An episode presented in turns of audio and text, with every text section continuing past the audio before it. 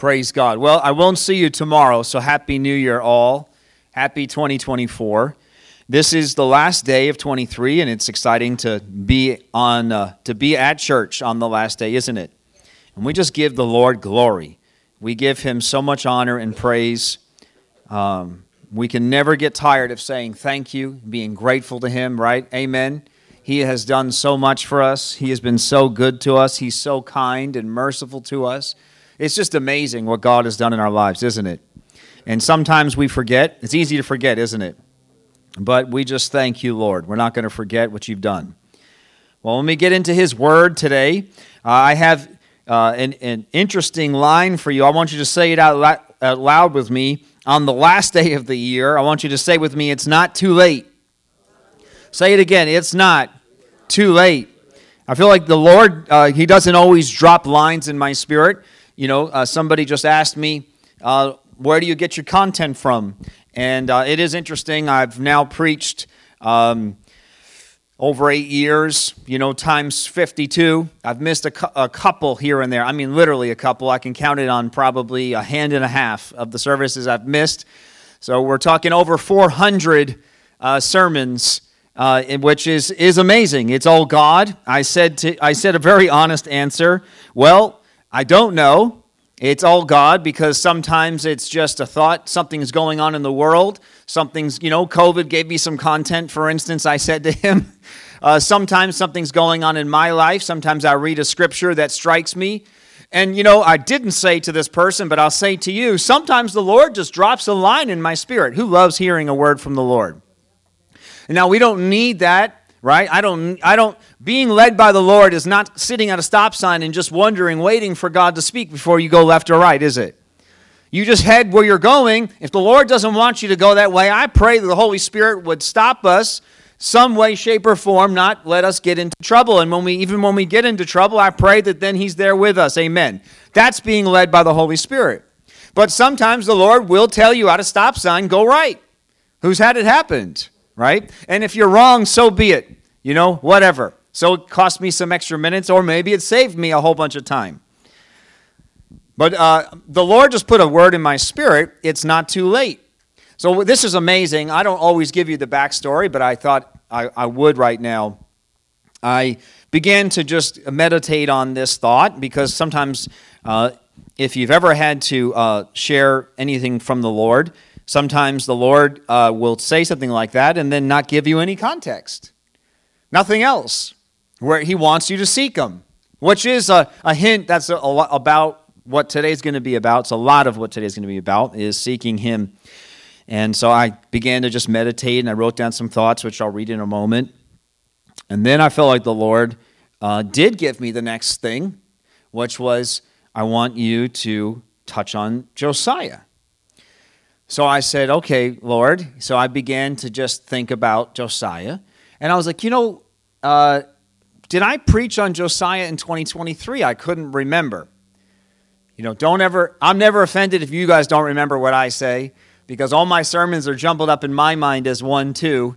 And I don't remember when I said what I said. Sometimes I think I just did it. It was two years ago. Sometimes I think it's been a while and it was two weeks ago. So I began to just, uh, I got into my program where I have my sermons, and I went to go look for Josiah. And so I did a search, put his name in. Here pops up some sermons. And in August, I did a three-part series called Call on the Lord. And so I scroll down to, to point number four. Point number four on that uh, final third sermon in August twentieth uh, was, it's not too late.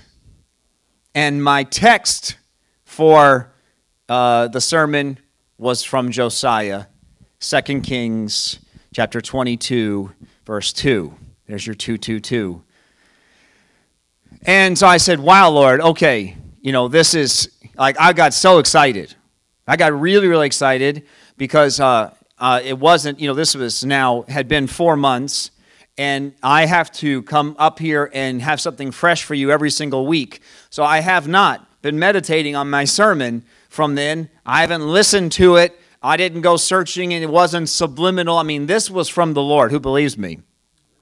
It was amazing. I mean, that's pretty specific to have the title and the text So sometimes when the Lord does those things, um, and, and again, I, this is a preview because it's going to be what I'm going to get into today, that the Lord wants to get our attention. Say, the Lord is trying to get my attention. Isn't that amazing? God tries to get all of our attention. He's trying to get the whole world's attention. Who's been got by him before? Come on, Levi, you need to say it for me. I know you're thinking it. You just got by, you just got get by the get got got something. It's this little tongue twister that Levi says. It's from a YouTuber. That's not it, but I did the best I could because he wasn't coming up here. God's got you. You know, the Bible says you did not come to him first. I'm paraphrasing. He drew you, right? You were drawn first. No one can come unless they're drawn. So when you say yes to the Lord, you, there's already a drawing, a wooing from him. I don't believe that only some are wooed and some aren't. I don't believe that only some can believe and some don't. Uh, God is calling every single one of us from the moment we're born, right? Who can look back at the The, the little signs, even back to being a child? Who can see that God was calling you since you were a little boy or a little girl, right? Right? Way before you said yes. And, you know, sometimes you can't see those things until you've already committed, right? But we can see, wow, God was calling me for a long, long time. And maybe some of you today, the Lord's calling you deeper. Maybe some of you, the Lord's calling you for the first time or calling you back. But I want to say today, it's never too late. Praise God, it's never too late to make things right with God. It's never too late to come back to God. It's never too late to renew your relationship with him. It's never too late to do the things that he's asked of you.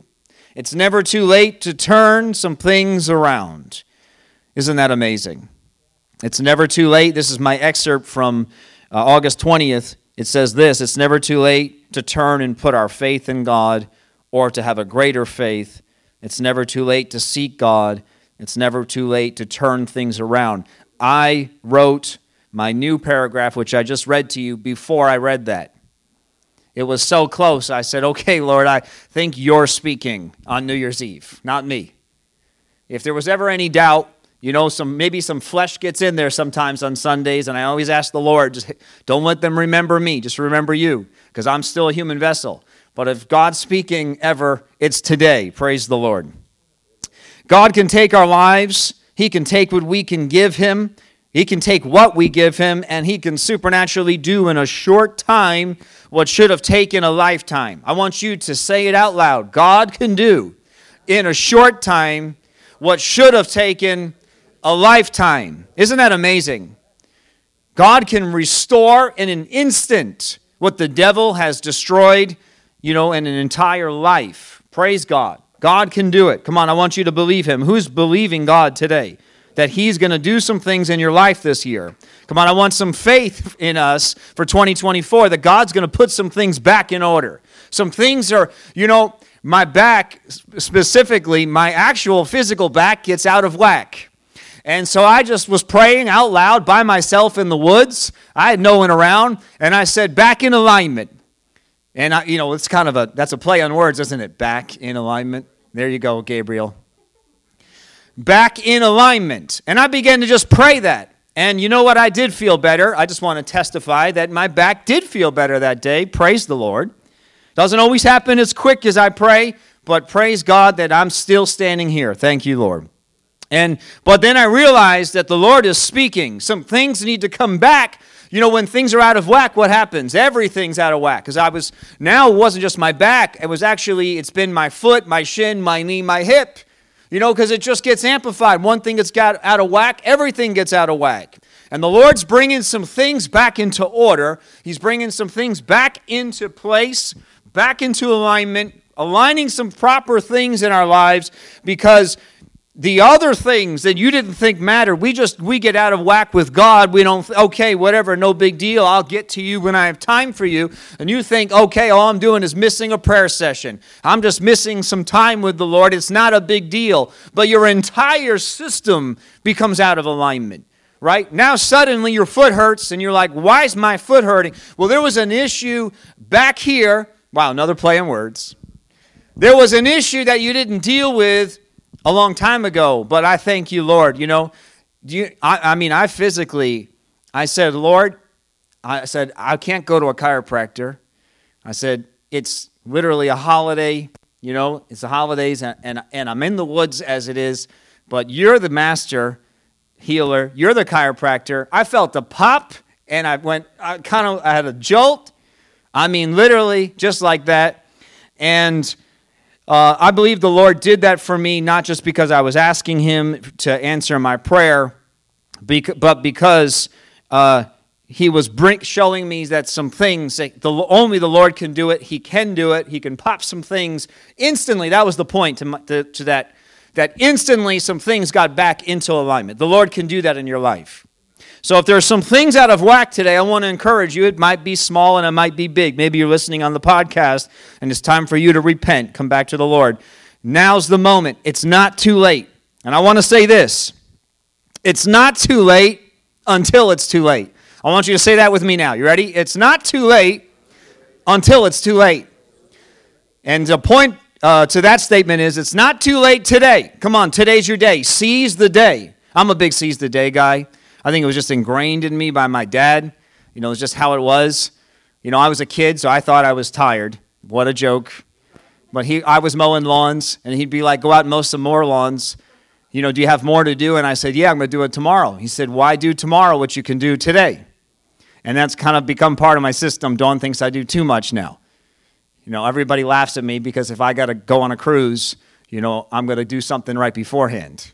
That's just how it is. If I got something to do, I'm going to squeeze something into the hour before. Seize the day. Today's the day to make things right with the Lord. Don't wait till tomorrow. Today's the day to give it to the Lord. I've really felt compelled to make today, this day. I think that's a spiritual principle, you know, not literally New Year's Eve. That is suddenly twenty twenty-four, that you don't have a chance, but today is the day. Make things right with the Lord. Bring things, or or get ask the Lord to deal with things. There may be some miracles. There's things you've been believing for, and tell the Lord, Lord, I'm believing you. I'm standing in faith today. I want to just read this. I brought up paper again today. I keep bringing up paper. This is strange for me because I've had the iPad for eight years, but then I print it out, and then I write down notes on it, and then it's hard to get it all back in there. So here I am with paper again, and so it's going to be a little jumbled. Uh, but it says in Second Peter chapter three, verse nine, the Lord isn't really being slow about his promise. Your translation might say he's not being slack. God's not slacking on answering his promises. And this is specifically on the judgments that will come on the earth one day. But you can apply this principle to everything, right? You know that there's principles in the Word. You know that God says specific things uh, that are actual words for very specific issues, but then there's also principles hidden within it. So he was saying, you know, that one day he's going to come again. One day he's going to judge the earth again with fire. He judged it with a flood. He's going to judge it with fire, and he's not being slow about that. But you can also take that principle that every promise that God's ever made in your life where you feel like he hasn't come through. God, why haven't you answered my prayer? God's not being slow. He will do what he said he's going to do. Okay, amen. Who's just going to just testify with faith right now. Thank you, Lord. Just thank him that he's going to do in your life what you've been believing for. But back onto the verse, it says, so he says, as some people think that he's slow, no, he is being patient for your sake. He does not want anyone to be destroyed, but wants everyone to repent. And it says in verse ten, but, everybody say but. The Bible says that God is being patient, but, come on, there's always a but. Always is. You know, God, throughout the Bible, there's a lot of these clauses, isn't there? Even the covenants that God made came with clauses. Some people think that the covenants don't come with clauses. It's just not true. Even the covenant of Jesus Christ, New Testament, the blood, you know, it comes with a clause. What are you talking about? It's free. It's grace. Well, God didn't force any of you to repent, did he? The clause was that you have to believe. You have to repent and call him Lord. There's always a clause. There, God's been patient. God has been kind. He's been merciful. He's given grace. But there comes a day. Everybody say, but there comes a day. There is a day of reckoning. There is a day where God suddenly says, it's too late. It's not too late yet, but there is a day where it becomes too late. And it says that he will unexpectedly come as a thief. Jesus talks about this too. Uh, he comes like a thief in the night. I want you to now continue with me. I'm going to go back to where I was here. My purpose in my that three-part series in August is this, that God's available. Everybody say, God's available. He has cleared his schedule to create some meeting time for you. Don't let this time pass us by. God is looking to be sought out. He's not hiding to hide, but he's hiding to be found. There's a big difference that we think God, the world thinks God is far, right? God is a far-off idea. If God exists, he's somewhere far away. He doesn't care. He's not watching, right? These are some of the foolish thoughts that go th- goes through the hearts of man uh, without the Lord. But he is not hiding from us to hide. The Lord is hiding to be found. God loves being sought out. God loves, that's why even what he did for me, even, even putting this sermon together, how he dropped in my spirit this concept that I needed to go and seek out. It did not come instantly. It was a couple hours later, actually, in fact, that I finally was like, wait a second, let me check the search. And then it started coming together, and then I was blown. Then I said, okay, Lord, wow. Uh, you know, these are the moments that we just get excited by him, excited that he is real, that he's not just a book, that God is not some religion, you know, that Jesus is not a, just some concept, you know, from long ago. He's not, he wasn't just a prophet, but that he is real, that he loves you, that he cares about every detail, and that he wants to actually be intimate with you and be a friend. You know, that's something that a parent does, right? My kids, they loved, when they were younger, they loved, uh, what did we call those? Uh, where you, you have to go from one place to another. My mind just, I'm thinking of too much at, at, at once. It's like a funnel. You know, you open a present, then it leads you to another present. Uh, scavenger hunt. It was in my mind, but then it just like just slipped out of nowhere. A scavenger hunt. My kids loved that. They loved, you know, a gift at the end of the trail, you know, especially if it was like a dozen places they had to search. They loved those ideas, uh, those days. And uh, God does the same thing with us because he's a good father, isn't he? He loves a good scavenger hunt because it causes us to seek him out. And then what happens? There's an excitement from him. There's an appreciation. Wow, God. You know, I can read that God loves, but it's another thing once I experience it, isn't it? I can read that God saved me, but it's another thing when I really and truly have experienced it. So I want to read this verse, Isaiah fifty-five, verse six. Isaiah fifty-five, verse six says, "Seek the Lord, you may know it as while he may be found." It says, "While you can find him, call on him now." Everybody say now. "While he is near." There are moments in our lives that are meant to be seized. There is a moment in time that God has prepared beforehand. As I began to look at even just, we looked at last week, even at the birth of Jesus Christ, there is a moment. The stars literally aligned. Listen, you know, the new age and the world steals things from God, right? But God literally had the star aligned, okay? This is not, that's not a new age statement. They stole that from the Bible. They stole it from God. It literally aligned over the place and in a time, right? Prophesied beforehand for all of these things, right? The decree of Rome and the pregnancy and the shepherds and the wise men to this place at this moment, this time, and the same moments are in your life. God does the same exact things. I don't know how he does it. It's just a mathematical uh, mess in my mind, trying to compute how God can line up so many random things, because it's one thing to line up something that has a system, right? You ever see those things where you got to go, you know, they go through these like obstacle courses and, you know, there's a timing, right? Think of any movie where the, the thief is trying to get in and, and they watch and they, they figure out the timing of the lasers or the or the blade, you know, dropping down Indiana Jones or something, right? And they just run with the timing. Well, that has a system. This world is random. You and I are all making random decisions all the time, and yet somehow we're converging together at moments where God is there. How's that possible? How can you and I be making two random decisions and end up at this perfect junction with God? It's amazing. And that's because you need to seek him while you, there's a moment. This is it. When you can find him, when God calls, that's the moment. When the burning bush was burning, that was the moment for Moses. Praise God. And there's our, there's burning bushes in your life as well. When they burn and they're there shining and the Lord's calling, it's time to answer him. So I want to encourage us to make commitments, but I don't want to make, encourage us just to make a commitment that won't stick. Uh, it's uh, it's funny in um, in uh, December, the exercise industry uh, depends on December because they make more money in December than the rest of the year. You know that. Because, and a little bit in January. January is a close second. I th- I thought this, and I was like, let me look it up, because I think I'm right, but let me see.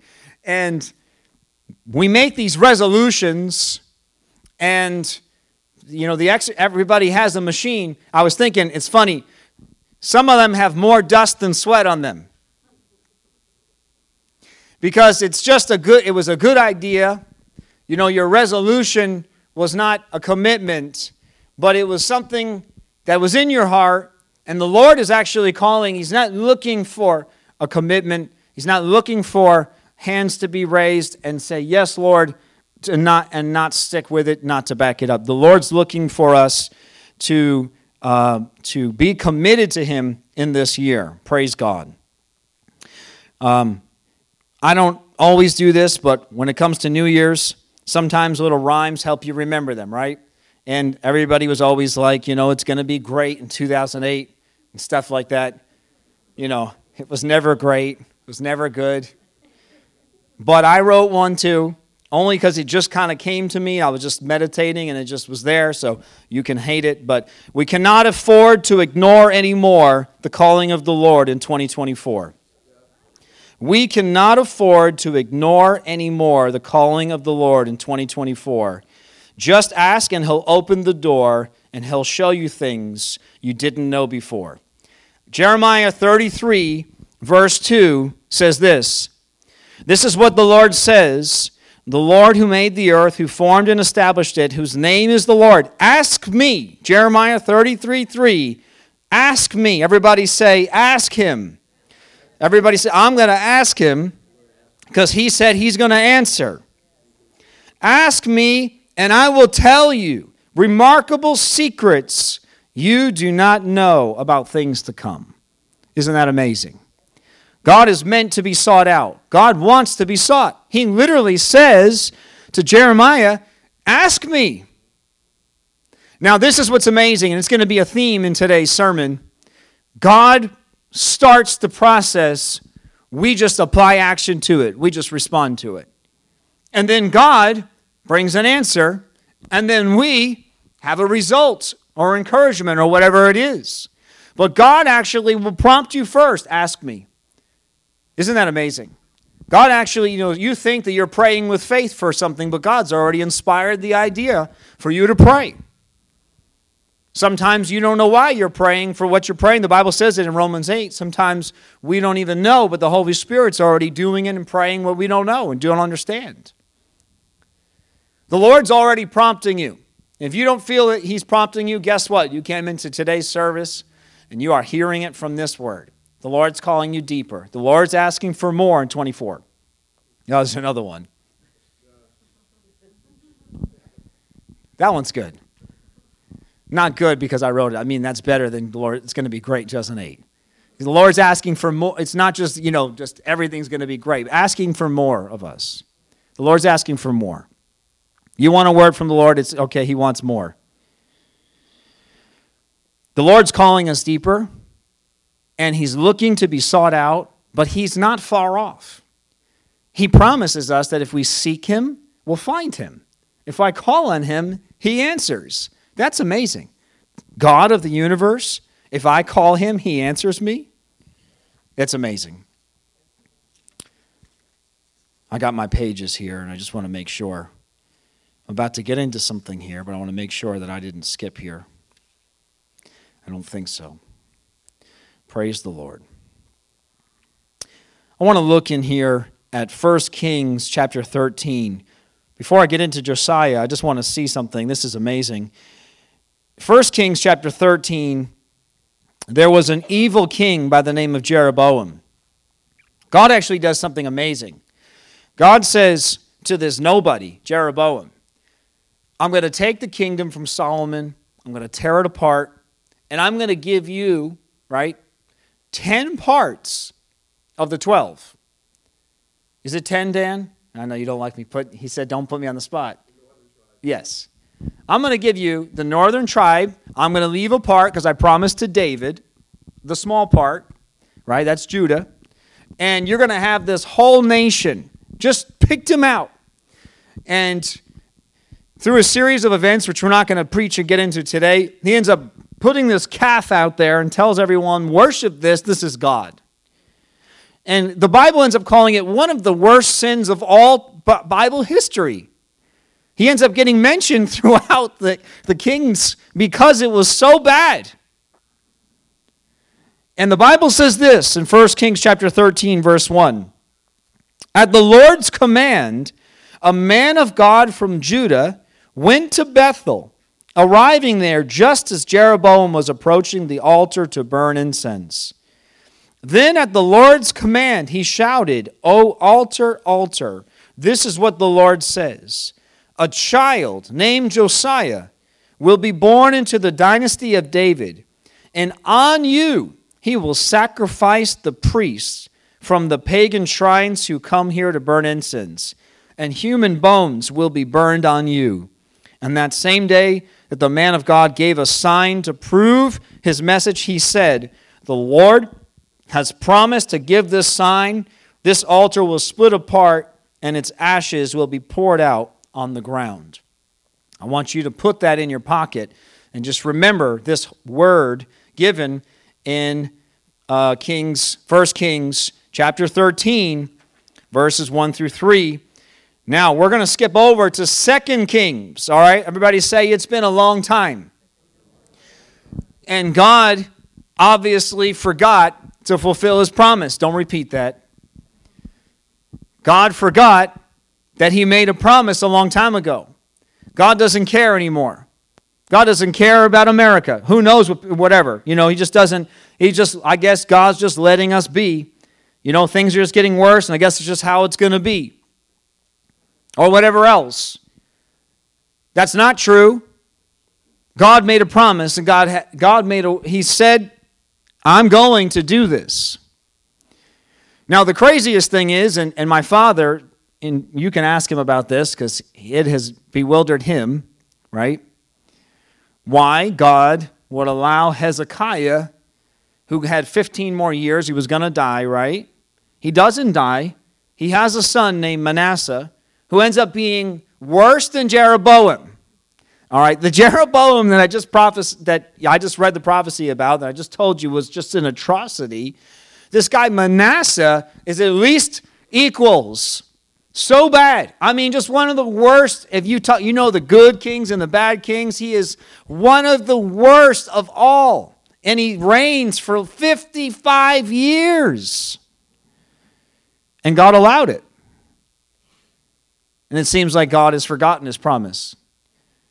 His son only reigns for two years. And then there's a grandson born, a great-grandson to Hezekiah, Josiah, who's only eight years old, and he's, the kingdom is thrust into his possession. The Bible says in Second Kings twenty-two, verse two, he, Josiah, did what was pleasing in the Lord's sight, and followed the example of his ancestor David. He did not turn away from doing what was right. Don't you love that? That's our word today. That's your word. God's looking for people who will do what's right. And not just do what's right. You know, it's not just some right that you think is right. We're going to get into that. But it was right of his ancestor David.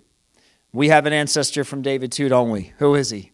Come on, it's Jesus, right? uh, we want to do right after our ancestor Jesus. And it says this. It says, in the eighteenth year of his reign, uh, verse five, he entrusted money to men, and they, and they assigned, I'm just kind of paraphrasing here, to supervise the restoration of the Lord's temple. Something happened to this young man. Hundreds of years later, after this prophecy that was given over in First Kings thirteen, and really out of a series of events that really doesn't make sense, right? Da- right, Dave? You guys can talk to him after. Why God allowed it, but it had to be. Everybody just say, it had to be. He had to. Because there was a moment in time that was prophesied before the evil that we thought God did or God allowed. These things we don't understand, so many unknowns, but they have to be because they are part of a, of, I don't want to say cosmic as some sort of a new age name, but cosmic because it affects the universe. We're talking not just you and I here on this little earth, but we're talking God in the heaven and then the heavens.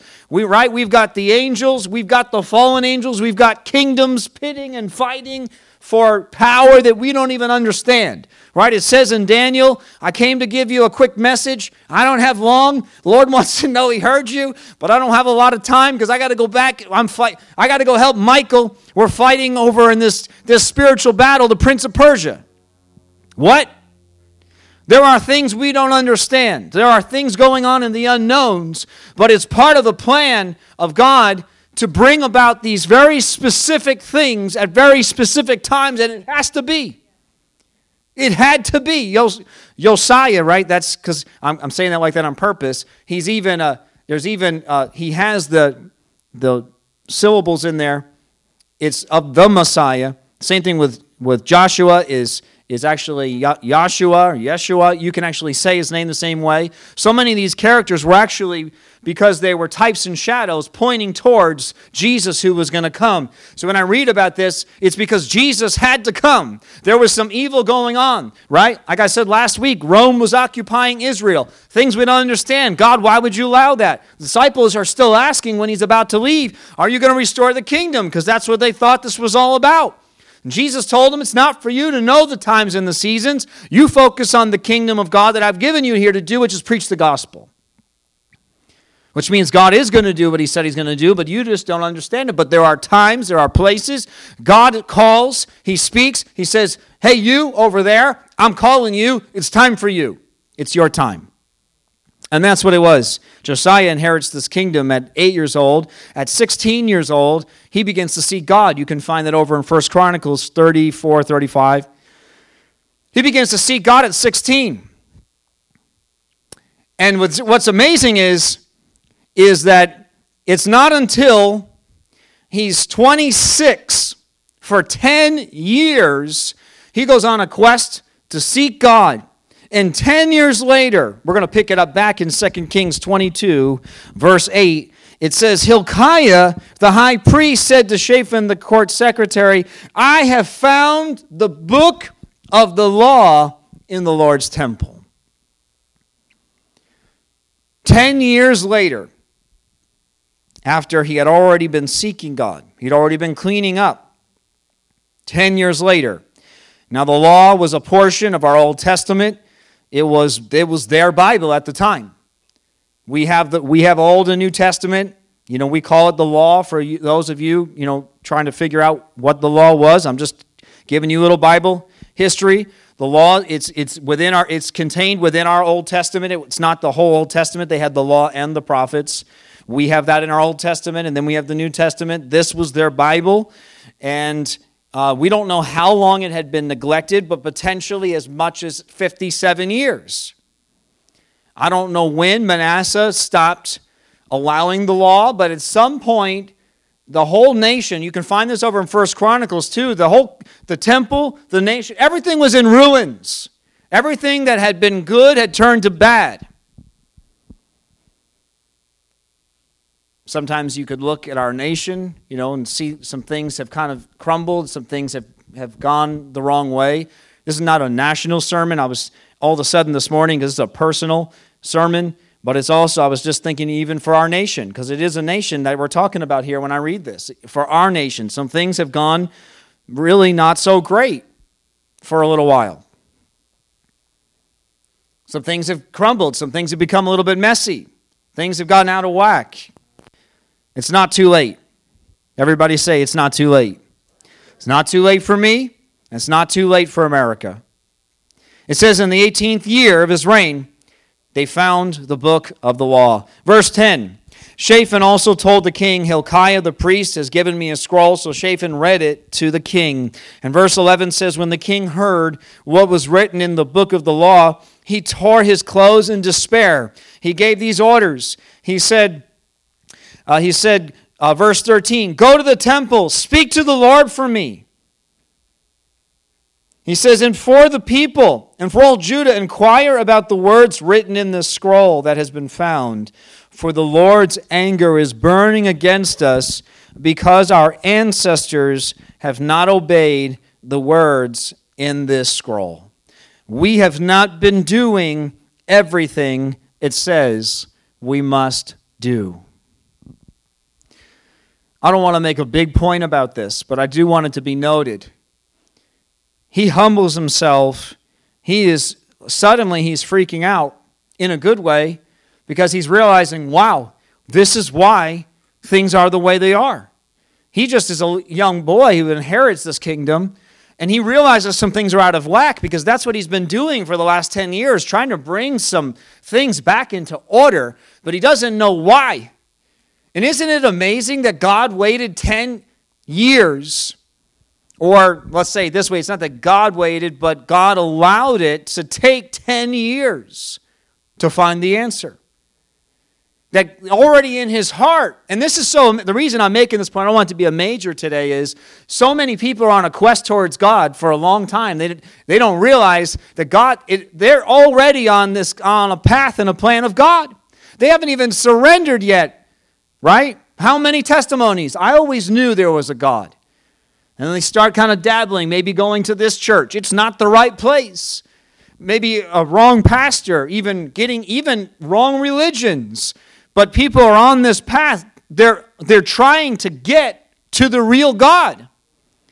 And God's allowing it and because we don't even understand. Some of it might have just been to show you what you definitely don't want to dabble into and what you is not me. I don't, you know, I don't know. I'm not going to try to be God and tell you why. But at some point, there's this moment. This was on this day, at this moment, I want you to ask yourself a question. What am I going to do with what God is saying today? It really doesn't matter how long it took you to come to God. It doesn't even matter how long it took for God to come back and say, you need to repent and turn back to God if maybe you went away. Or that he says, now's the moment for you to do what you know you were supposed to be doing your whole life, and I'm okay. We don't. We just don't get this. He's not saying it's okay that you didn't do it, but I'm okay that you're this age and it wasn't done yet. Do it now. Suddenly, at this moment in time, God's saying, now's the moment. I just think that's amazing. It says in verse seventeen, my people have abandoned me.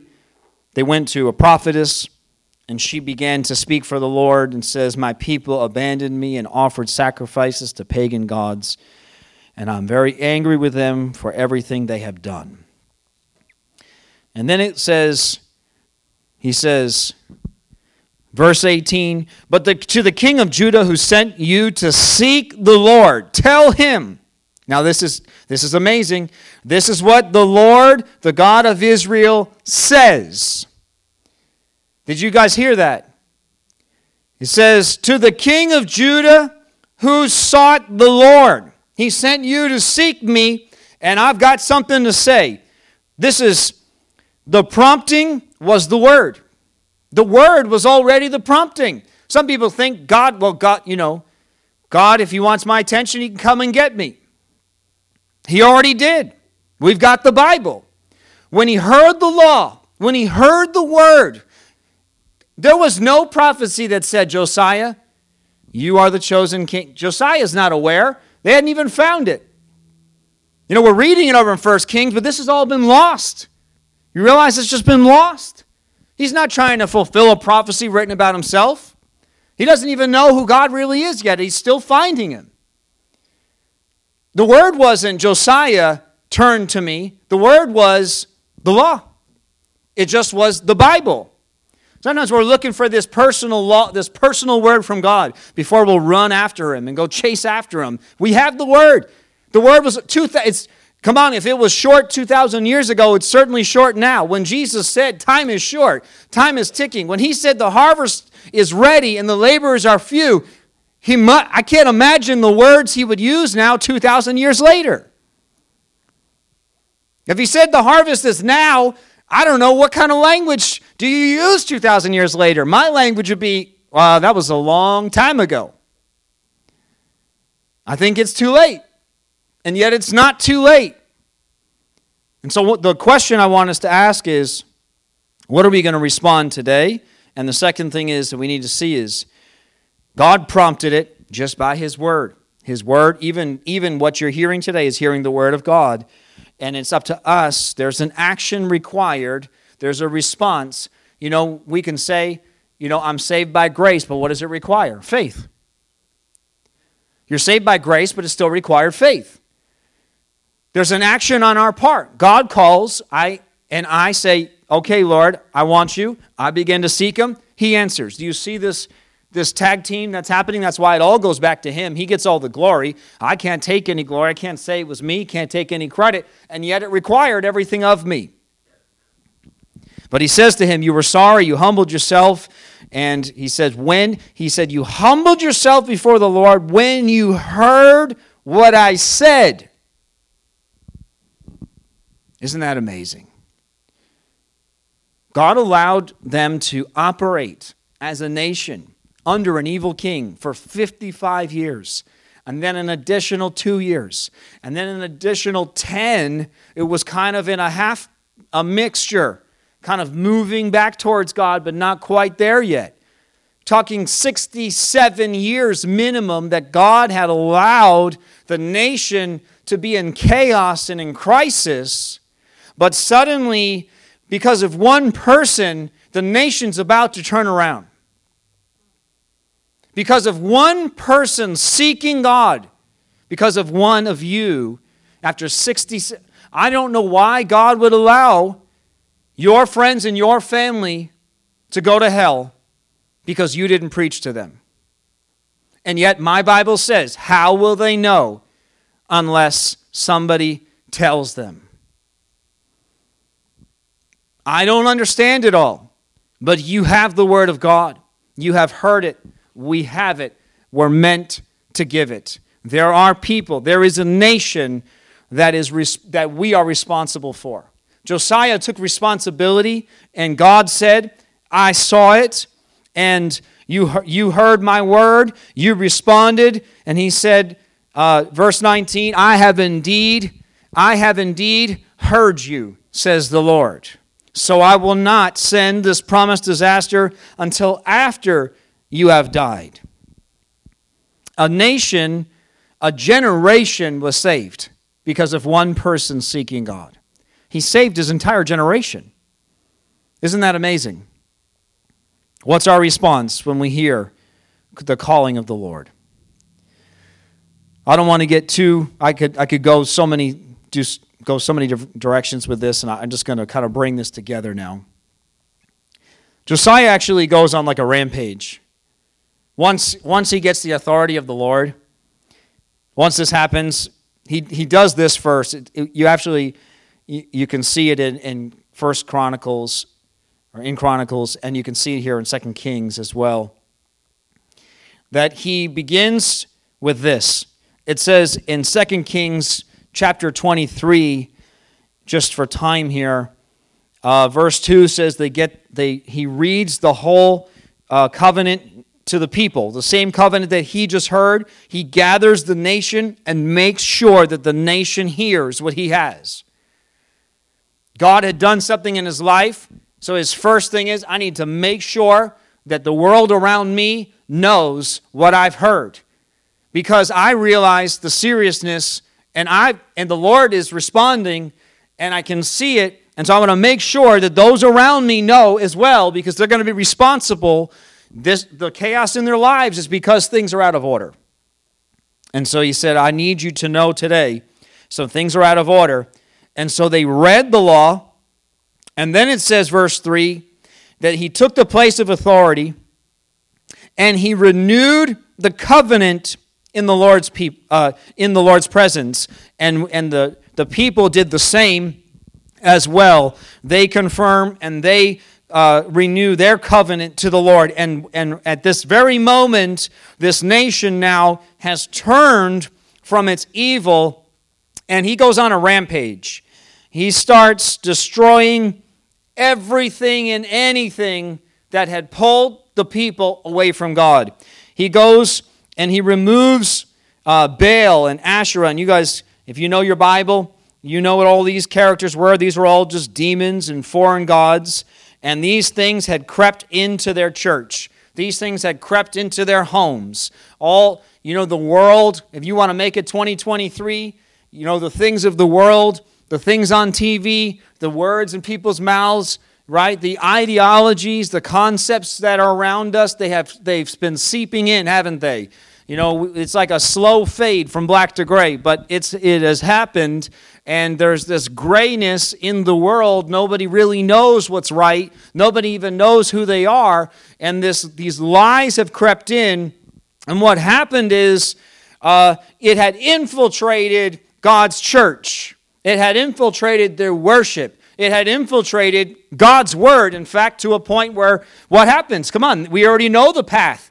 Once it starts, at first it's, well, we can worship Baal and God. You can't do it, can you? Because what happens is the law gets lost. We have history. We know what happens. Once you bring the world into the church, you try to mix the world into your Christianity. You try to be a little worldly and a little Christian. It doesn't work. Eventually, the law gets lost. The word gets lost. That's Bible history. It will happen again. And then he actually brings the priest. This is very, very, this is amazing, and it's so powerful. The priest had be, had moved, they had been pushed out, and now they were living in towns throughout the nation. They had been just gone back to normal life. They didn't you, they didn't know what to do, right? So they just became like everybody else. And this, in verse eight, he brings back. He's about he's restoring things. He's the Lord begins to use him to bring back those that needed to serve in the house of God. And then he tears down the altars. He tears down uh, all the, the shrines. And, and I'm just summing this up. You guys can read the chapter on yourself. Read it all together. And he, even going all the way back to Solomon. David is king, the first good king, right? We've got, we've got Saul, David, Solomon. We're on king number three of a brand new nation. And some of his shrines and idols don't get torn down until Josiah. It says in verse thirteen that he tears down even some that Solomon had built for Ashtoreth, Chem- Chemosh, Chemosh, whatever, and Molech. But finally, there comes a day. There is a day that's coming. There is a day where the Lord says it's time. It's time. I've been calling you. I've been calling this nation. I've been wooing you. It's time to seek me, and it's time. Maybe you've been already seeking the Lord. Maybe that's not your word for today, is that I need to seek him, but your word from him is that you need to do with what I've already shown you over and over and over again. And so he goes and he cleanses the nation, and then it says this. It says, verse fifteen, he tears down this altar at Bethel, the pagan shrine that Jeroboam, the son of Nebat, had made when he caused Israel to sin, and he burned down the shrine, and he ground it to dust, and he burned the Asherah pole, and then he turned around, and he noticed several tombs in the side of the hill, and he ordered that the bones be brought out and burned them on the altar at Bethel to desecrate it. And this happened just as the Lord had promised through the man of God when Jeroboam stood beside the altar at the festival. And then he turned, he actually sees the tomb of the man of God who prophesied it, and he says, leave his bones alone. And then he executes all the priests He gets rid of the mediums, the psychics, the household gods, the idol. I mean, it is a whole chapter of going. I mean, this guy went to town, and lots of kings had removed things. Even Hezekiah, his great-grandfather, was a good king. But if you read through the Bible history, you'll see it says they were faithful to God, but, or yet, they still did not tear these things down. There are things that we all allow in our lives that are not meant to stand there. And what you can see is a pattern, and I'm closing here, I, I promise. But Josiah removed the hindrances to knowing God. Other things had taken God's place. You know, even other people can take, even people. Even your own children can become an idol. I'm not saying that God's telling you to hate your children, right? Or to hate your spouse, but even people can take the place. God is so jealous that even your spouse and your children must come second to the Lord Most High. Even He, uh, even God, wow, even your kids must come second to God. Uh, and so Josiah puts things back in place that need to be back in place, and he takes the things, takes the people, the people that had been in God's place, the things that had been in God's place, he takes them and tears them down and puts back what should be right. And he re- then he finally, he sums it all up when they cleanse the whole nation and everything's done. He calls them together for something very, very significant. He brings them together for a Passover. And why this is so important is because the Passover, pointing in, in their time, not yet, but it was all pointing to Christ, right? Who knows? The Passover just points to Jesus, right? It's an old thing that now was done as a new thing for them, but still wasn't even prophecy fulfilled yet. But he brings him into Passover because a Passover is the symbol of coming under God's authority, right? You pass through the doorpost of the blood, right? The blood of the Lamb. The blood on the doorpost is coming through the blood of Jesus, coming inside the house, right? Jesus said, I'm the door, right? Look at all the symbols. And you come inside, and what do they do in there? They have a communion meal. Jesus did this meal with his disciples, right? They had a Passover meal before he became the Passover Lamb. There's a communion meal. That's the place where we're under his protection. We're under his blood, and there's restoration back, and they have communion with him. And the Bible says in in uh, verse twenty-five, never before had there been a king like Josiah who turned to the Lord with all his heart and his soul and strength, obeying all the laws of Moses, and there has never been a king like him since. I felt very, very encouraged of the Lord just for myself, and I hope that you are encouraged as well. That God is, is a good God. He is kind. He is a compassionate God. He does not do anything in our lives really with give, without giving us so much warning, abundant, abundant, abundant warnings. If the Lord has spanked you, he has definitely warned you, okay? And so the Lord is actually giving us such a gentle and tender, loving warning today that time is short. The clock is ticking. Your life, it matters. There is a purpose. He had to do, he, God works hard. I don't understand it all, but he rested on the seventh day because he worked hard for six. God works hard. And he has worked so hard to get you in the place where you are today, restored and redeemed and ready.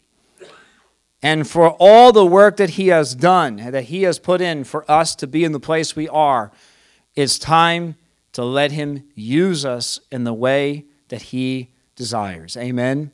So I hope that you're blessed. Happy New Year to everyone. I love you. I love this church. And I'm just going to pray one final blessing.